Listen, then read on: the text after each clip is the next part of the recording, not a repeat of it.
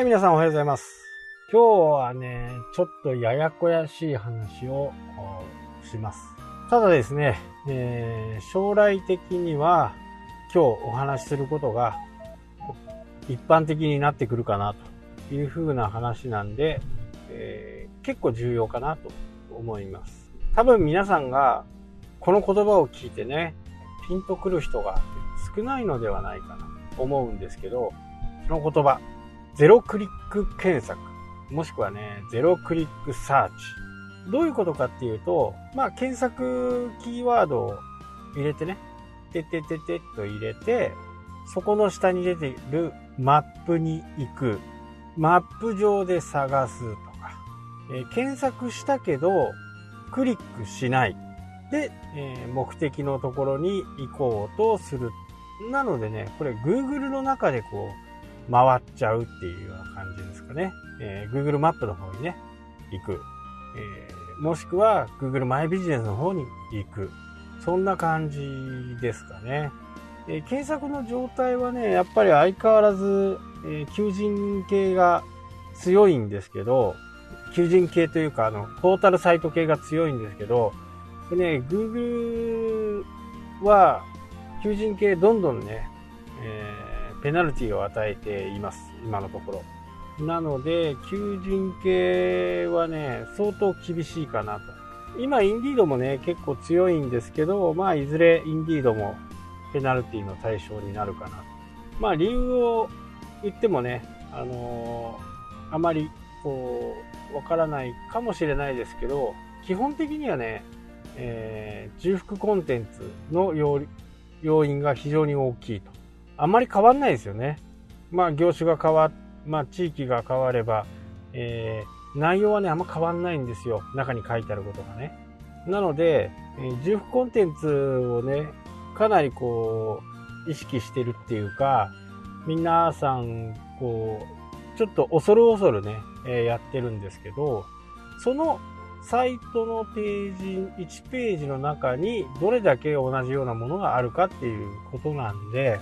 毎回ね、違うようなことを書いていれば、それだけでね、えー、HTML は変わるんで、あまりかわ、あまりこう意識しないでいいかな。僕たちみたいなのはね。そう。このね、ゼロクリックサーチ、ゼロクリック検索が、今まで検索の順位をね、争っていたものが、どんどんなくなっていってると。えー、実際にこのゼロクリックサーチ、ゼロクリックの人たちがね、50%を超えてきたって言われているんですね。ということは、もう検索結果がどこにいようが、あまり関係なくなってきているっていうことでもあります。なので、私たちはどんなことをしていかなきゃならないかっていうと、えー、Twitter やね、YouTube。ここでね、やっぱりこう、フォロワーとかチャンネル登録者数をね、増やしていかなきゃならないんですね。で、ここには結構ハードルが高い。あとメルマガ。メルマガが結構重要です。もうなぜかっていうと、これね、仲間のコンサルタントの人たちにもね、毎回こう、話になってね、僕の持論を言うんですけど、まちょっとだけハードルが高いんですよ。YouTube とかね、えー、Twitter とか、メルマガって、メルマガの場合はね、もう一発わかりますよね。え、メールアドレスを登録しないと、もちろん届かないというね、このハードルが結構高い。YouTube の場合は、チャンネル登録をポチッとしなきゃならない。えー、Twitter はフォローをしなきゃならない。で、これね、Facebook もじゃあ同じだろうっていうふうにね、思うかもしれないんですけど、これね、随分違うんですよね。相互フォローの文化みたいなものが昔はやっぱりあったんですよね。未だにやっぱり Facebook とか、えアメーバブログとかね、そういうものはあったんですけど、それがやっぱりこう、なくなりつつあるんですよね。じゃあどういうことかっていうと、やっぱり YouTube でも Twitter でも面白い情報とか良い情報を出してる人たちをフォローしたりね、チャンネル登録をしたりする。そして、メルマガにも登録をしてくれる。その相互フォローっていう概念がもうほぼほぼなくなってきた。友達としてね、えー、なんかこう、友達同士だから相互フォローしましょうとかっていうのはあるんですけど、じゃあ一般の皆さんが商品を売るとか、商品のサービスを提供するとかっていう時には、まあ、かなりドライなんですよ。じゃあどういうことをしていけばいいかっていうと、やっぱりね、いい情報をね、どんどん定期的に出していく。これしかないんですよね。で、このゼロクリックがもっともっと進んでいくと言われていますんで、Google マイビジネスとかね、店舗を持ってる人はもう Google マイビジネスで、えー、ウェブページを、マイビジネスの中でウェブページを作って、そこでね、誘導をかけていくしかないか。そんな感じで、Google の中で全部完結してしまうようなね、感じが、え、非常に進んでいます。結構厳しいですよね。もうブログやろうが何しようが、